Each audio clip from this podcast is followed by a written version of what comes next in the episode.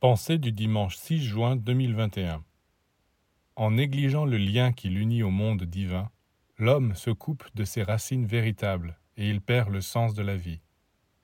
Le monde divin n'est pas comme un pays étranger extérieur à vous et que vous pouvez ignorer sans que cela entraîne de conséquences. Le monde divin est votre terre intérieure, c'est le monde de votre âme et de votre esprit.